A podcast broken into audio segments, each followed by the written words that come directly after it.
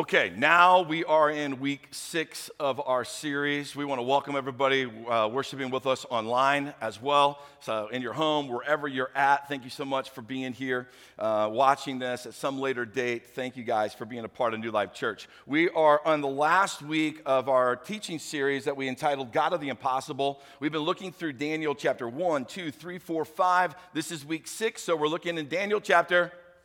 You guys are geniuses. I love it. Thank you. So Daniel chapter 6. Now, look, if you're kind of like, wow, I loved that sermon today. I would love to hear the rest of them in the series. Always go back to MyNewLifeChurch.com where you can then click on our on-demand and you can watch any of the past sermons. So we're going to cut off Daniel here. Daniel kind of changes gears in the book and he goes into these end-day revelations and these end-day dreams. And I know that some of you are like, well, why are we cutting it off? I would love to know what those mean. So would I.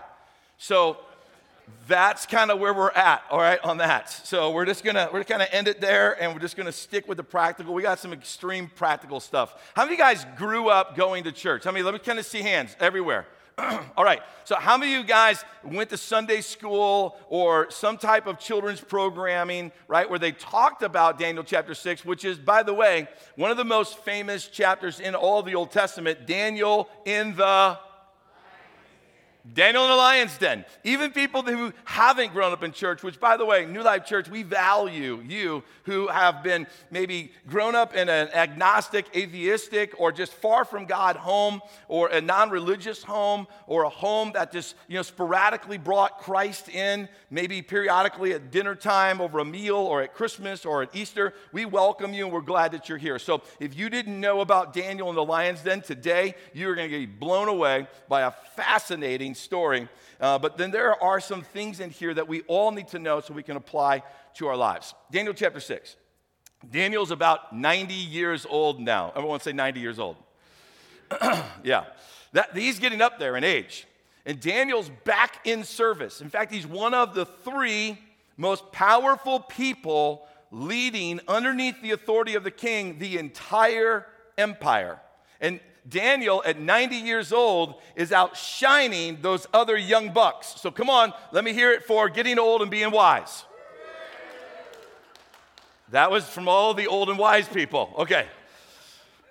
Daniel's probably outshining all of these younger guys that are leaders, right? All the way to the point where the king now of the Medes and the Persian Empire have said this about Daniel. We're going to promote Daniel. Daniel's going to be second in command under the king of the entire empire. Guys, that's exciting. That's pretty incredible. Here's Daniel. Daniel chapter 5, he's brought back off the bench. Daniel chapter 6, he's going to be second in command over an entire empire, meaning over the entire known world, okay? However, his peers and other high officials that worked near him and with him and under him, they were jealous of him. They had contempt in their heart for Daniel. And so here's what they did. They premeditated an idea of how they could kill Daniel. And to do that, they had to manipulate and lie to the king. So here's what they did. They suggested to the king that a new law should be enacted that for the next 30 days, no one can pray to anything or any other person other than the king. And they went to the king and they convinced the king, this is a great idea. People should only be able to pray to you. And the king, with all of his pride and with all of his power-hungry desires, immediately said, yeah, let's do it. And he signed it into law immediately. So I want you to notice, what did Daniel do when he heard about this new law that now was going to make it illegal for him to pray to his God? Look what he does, Daniel chapter 6. Verse 10, but when Daniel learned that the new law, had been signed, look what he does. He went home and he knelt down as usual. Say as usual. Okay, because that's very important. He went home and he knelt down as usual in his upstairs room, right? With its windows open, not closed, not in secret. With its windows open towards Jerusalem, he prayed 3 times a day, just as he had always done, giving thanks to his God. Daniel goes right back to what he always knew. He doesn't shrink back. He leans into God. Right? He doesn't coward. He just continues with what he's doing. He doesn't boast. He doesn't try to bring attention to himself. He just does what he's usually doing. Well, Daniel's peers and the other officials, they knew that Daniel prayed every single day. That's the reason why they enacted the law. How cool is that? How cool is it that your buddies, so-called buddies, let's put it that way, your so-called peers, okay, the people that are maybe even reporting to you underneath you, they know your spiritual diet so well that that's the only thing that they can use to try to get you in trouble. How cool is that? I would just like to know, what's your spiritual trait that you're known for? Daniel had one. He was known as a man that was regular in his prayer. What would people know you for? If you were going to be held guilty on something spiritually, what would it be? Your prayer life? That you read the Bible on a regular basis? That you're humble? That you are teachable? What would it be? I want to be a guy who's known for being a person that has spiritual traits that you would be able to say, man, that's who Jeff is all the time. We got a lot of work to do. I have a lot of work to do. These manipulators, when they noticed Daniel did exactly what they thought he was going to do, they went straight to the king and they reported to the king, hey, king, didn't you set up a law? Yeah, I did. Well, Daniel just broke the law, so now you got to do exactly what you said. You said you would throw people like that into the lion's den of death. The king's heart was troubled. It was heavy because he now realized what had happened. He had been set up, but there was no turning back because once he made the law had to move forward. So he wrestled with it all day, right? All day until the evening came, and these peers and high officials came back, and they were saying, to the king, what's your decision? Come on, we got to make a decision. This day, judgment has to be fulfilled. So the king had no other option but to arrest Daniel and to have him thrown into the lion's den. Right before Daniel's thrown in to the lion's den, and the stones put over it, and he's captured inside of there with these hungry, ferocious lions that haven't been fed for days, possibly weeks. The king says these words to Daniel in verse 16. May your God, whom you serve so faithfully, rescue you. I love that. In a kingdom where it was not popular to worship the one true living God, even the king knew that Daniel was a committed man after the heart of God. So look at this. Daniel's influence isn't just to his peers, isn't just to those who are below him, but his influence is also upwards to the king. I'm going to tell you right now, the most difficult level of influence is the lead up, Daniel's living his life with such integrity. He's not a broken record saying the same spiritual things over and over again, right? He's not a bugle horn just, abrasively communicating, the gospel. He's just a man who's walking out the spiritual God-given traits, and he's leading well in the world, but yet leading well in the world in a way he hasn't given up his devotion to God, and everybody knows his devotion to God. So everyone knows the rest of the story. Daniel's thrown in all night long. The king is troubled in his heart. He goes back to the palace, and he paces back and forth. He can barely get any sleep. He denies all entertainment and all food. And the next morning, as soon as the sun starts to illuminate the dark sky, the king races down to where the lion's den was at, and he has the stone removed, and he yells in, and he says these words, "Did your God rescue you?" And Daniel, to the king's surprise, instantaneously says these words back. In 21 and 22, Daniel answered, "Long live the king." What? Are you serious? Is that what you're going to say to the person who threw you in so that you would be dead in the morning? Hey, I love you, king. Thanks a lot. Appreciate you. May you reign forever. You're the best king ever. No, that's exactly what he says. Long live the king. My God sent his angel to shut the lion's mouth so that they would not hurt me. For I have been found innocent in his sight, and I have not wronged you, your majesty. Man, what a guy. What an incredible guy. See, guys, what man thought was impossible, it just created an opportunity for God to show off his power. We serve the God of the impossible. And when it seems impossible, watch out, because that's when God's getting ready to do some of his greatest stuff. Daniel was lifted up out of the lion's den without even a scratch on his body. And the king immediately turned to those peers and other high officials. And as disgusting as it sounds to you, and as horrific as it sounds to you, the king had all of those men, their wives, and their children thrown into the lion's den. The Bible says before their bodies hit the ground, the lions were already on them. I get it. That's a horrific picture. It's right after that, though, that the king does something in the known world that would only happen a couple of times throughout history. Throughout history, he says this to the known world because of what Daniel did. Look with me in verse 25 and 27. He says, "Peace and prosperity to you. I decree that everyone throughout my kingdom should tremble with fear before the God of Daniel, for he is the living God. He will endure forever. His kingdom will never be destroyed." He's talking about God. He's not talking about Daniel. Okay? God's kingdom will never be destroyed. And that's true, by the way. And his rule will never end. Amen? He rescues and he saves his people. He performs miraculous signs and wonders in the heavens and on the earth. He has rescued Daniel from the power of the lions. This decree goes out through the whole world. One man's incredible faith in the God of the impossible changed the spiritual atmosphere for everyone who walked the earth. Powerful, by the way. And Daniel did all of this while maintaining a strong and devoted faith in the face of adversity and of opposition. That's pretty powerful. Today, right now, in America, right? Today is June 28th, 2020, just for the record. In America today, we are living in a time where there's an ever-increasing opposition towards Christianity. Right now, as we sit here, there are movements that are happening in our nation, and there are proclamations that are going out on social media and on our news medias and in our print medias, and they're being blasted throughout social media that there should be statues of Jesus torn down, that there should be stained glass windows that depict Jesus, that depict Mary, that depict God in certain ways, that those should be broken and torn down.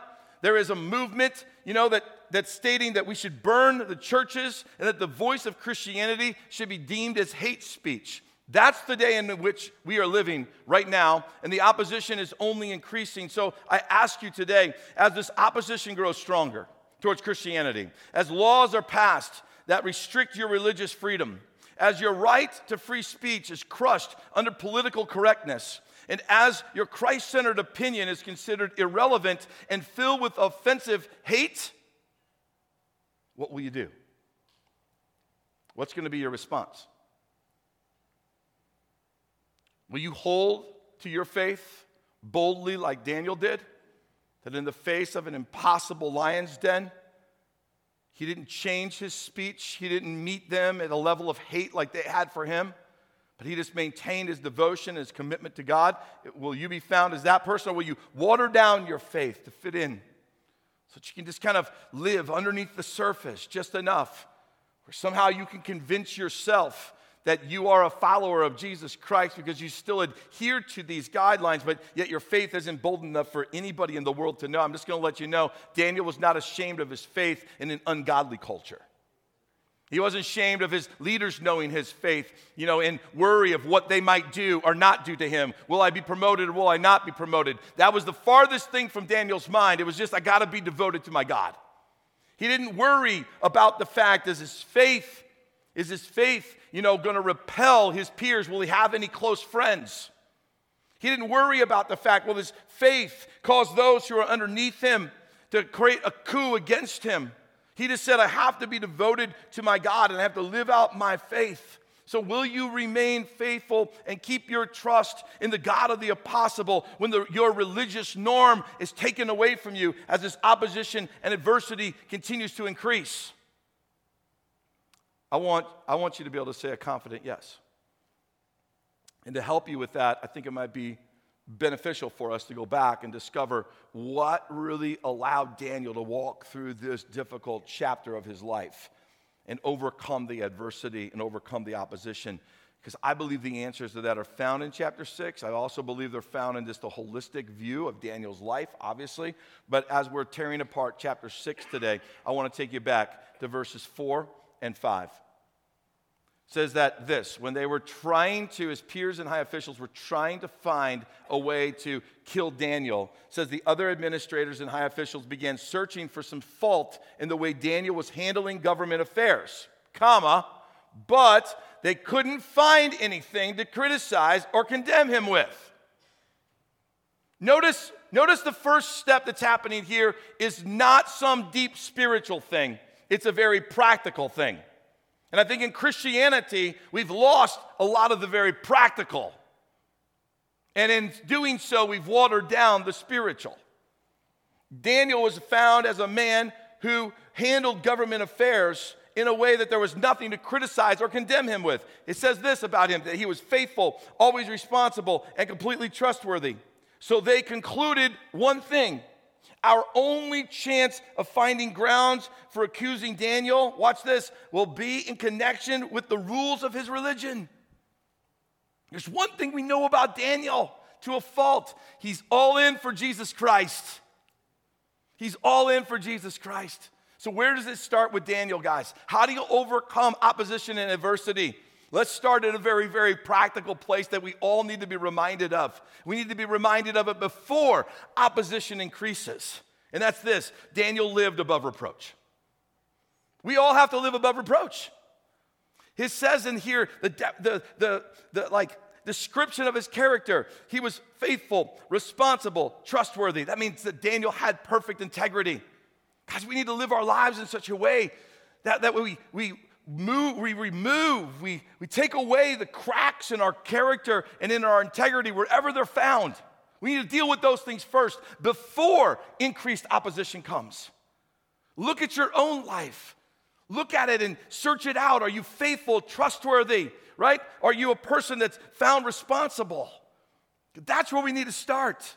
By God's power, that's where we need to live. So treat your neighbors well now, not before you have to. Work hard now, not before you have to. Do business better and lead better than anyone else that's around you now, before you have to. Honor the authorities in your life. Do not be a gossip. Do not cheat others. Follow through. When you say you're going to do it. Pray.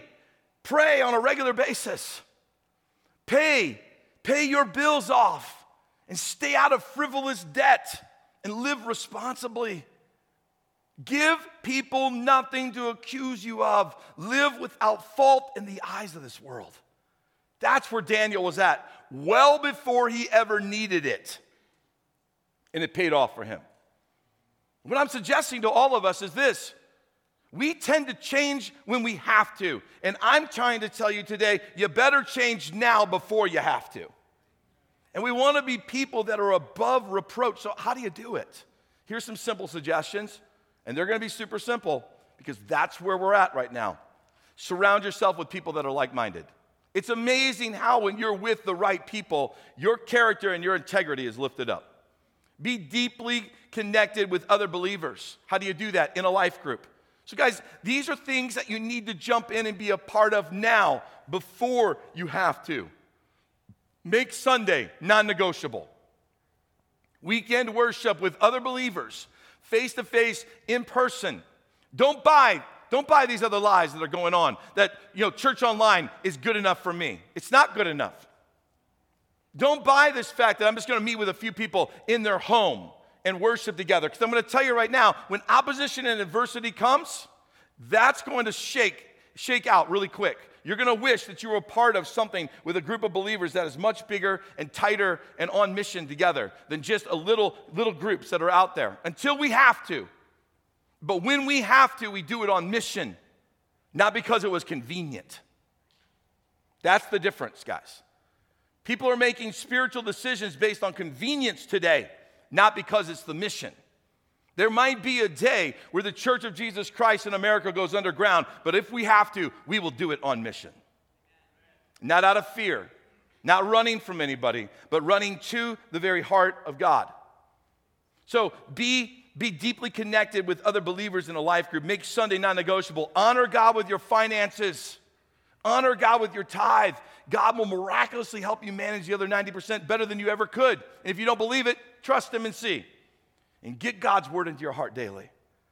But two things that I want to give you practically that I think are things we all need to walk out if we're going to live this type of above-reproach lifestyle in the day and age that we live in is this. You got to make your faith a cause worth living for and dying for.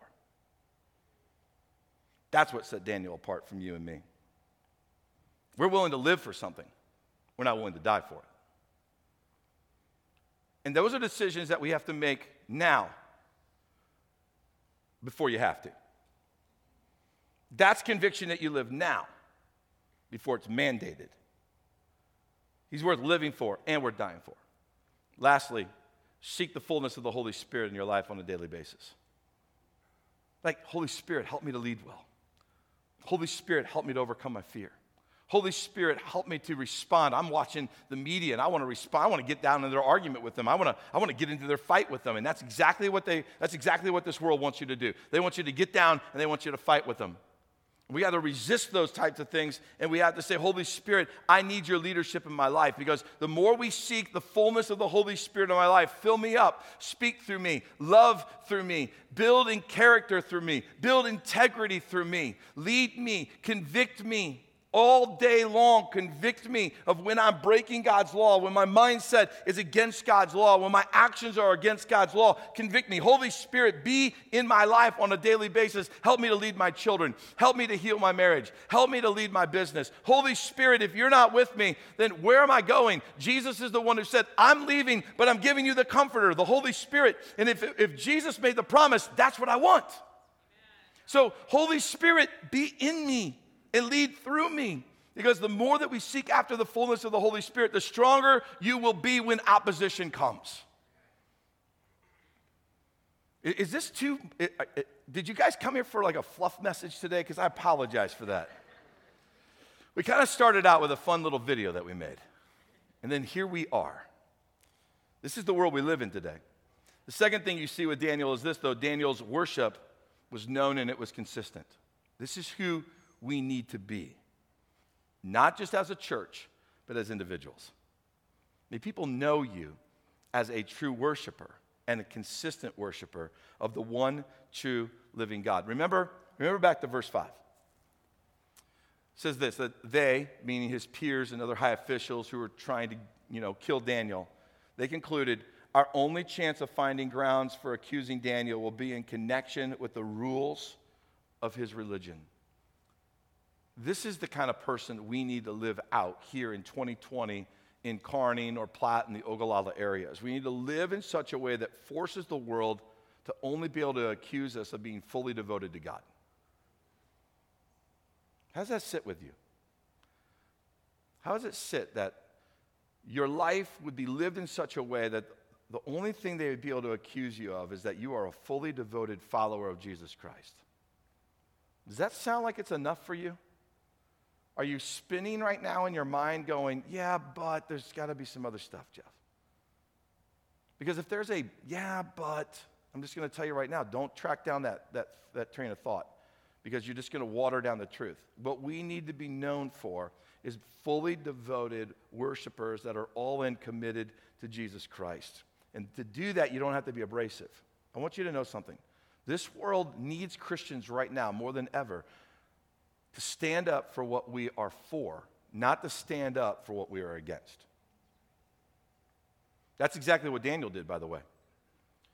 Daniel's faith wasn't a faith that was known for what he was against. Like, I'm against all this false worship of all these idols and all of this paganism and all this craziness against the one true living God. That's not what he was known for. That's not what they were going after. Like, oh, we'll get Daniel now. We know exactly what he's against. No, they went after Daniel for what he was for. They went after Daniel because they knew he was for consistent worship to a one true living God. It was not what he was against. It was what he was for. We have a world right now just like bent on making the mission on what they're against instead of what they're for. Let's not cave into that mindset.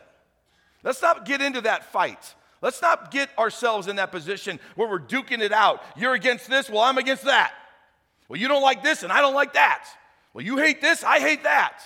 Let's not get ourselves into that. We're going to get ourselves into a worldly fight that we can't win. Let's make sure as believers, the world knows what we're for, not what we're against, and that's what they saw in Daniel.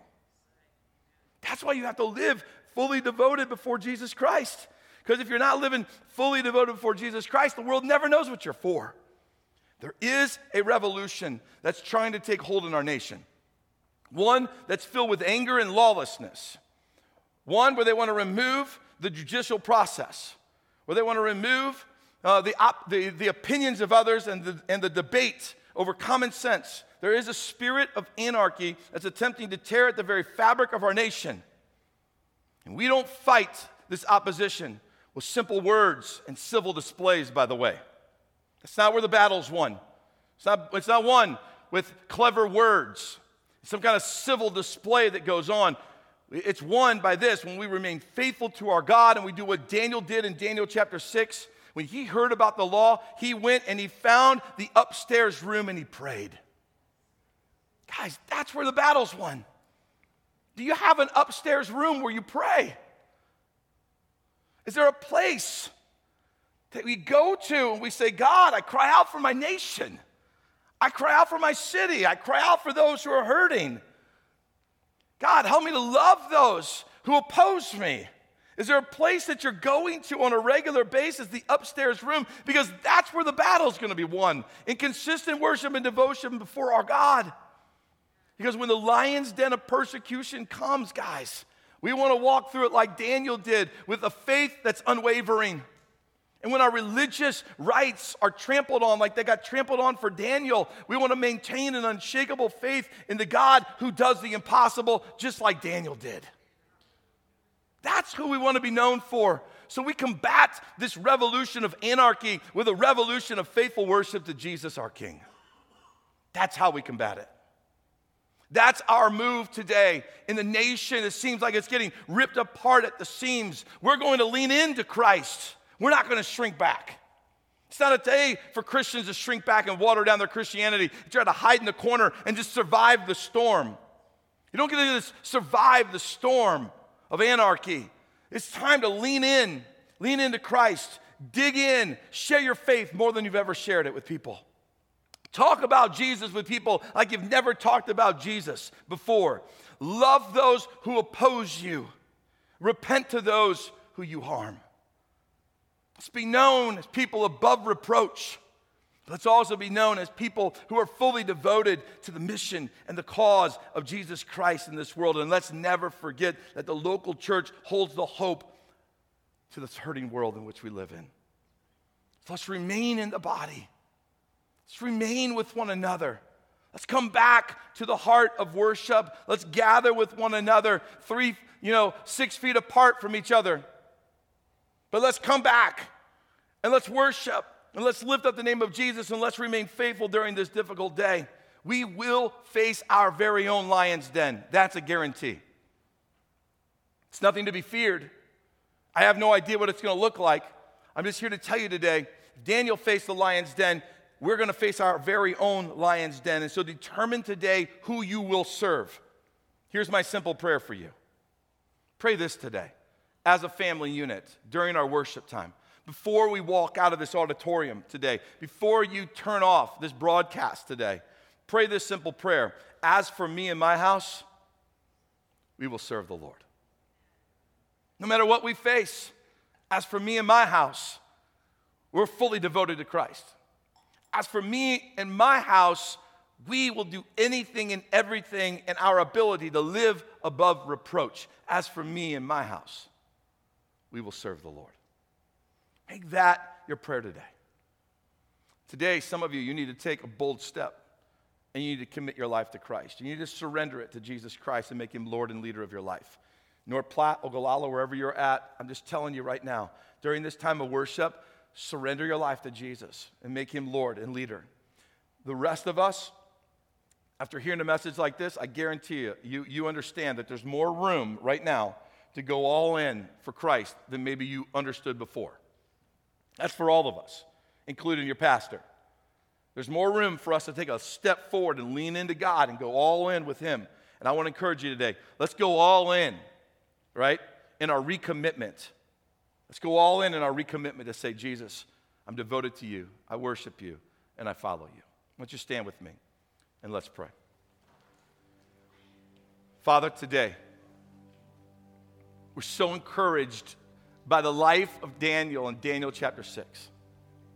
We are so encouraged and blown away by his loyal commitment to you in the face of so much adversity and opposition. What a beautiful picture for us in the world in which we live in today. How to respond to opposition, how to respond to adversity, how to remain loyal and faithful when persecution comes, when opposition comes. We live in a world where it's like your message is becoming hate speech. But we know the motive of your heart, Lord, and the motive of your heart was that even while we were sinners, even while we were far from you, even while we were cursing you, killing you, you sent your Son, Jesus Christ, to give His life for us, in hopes that one day a revolution would happen in our hearts and we would wake up from the slumber and our eyes would truly be opened from our just simple religious acts and our legalism, and we would just press into you and authentically cry out to you and repent before you and humbly admit the fact that, God, without you, we're powerless. And without you going before us, there's a lot of fear. So, Lord, we lean into you today. We surrender our lives to you today. We ask you, Lord, lead through us a life above reproach. Holy Spirit, come and do that work. Lead through us a life of constant commitment and worship to you. Lead through us, because in our own strength, we're feeble and unable to do it. It's not about a goal written down on a piece of paper. It's about the loyalty of our heart right now before you. Man will make his goals and fail.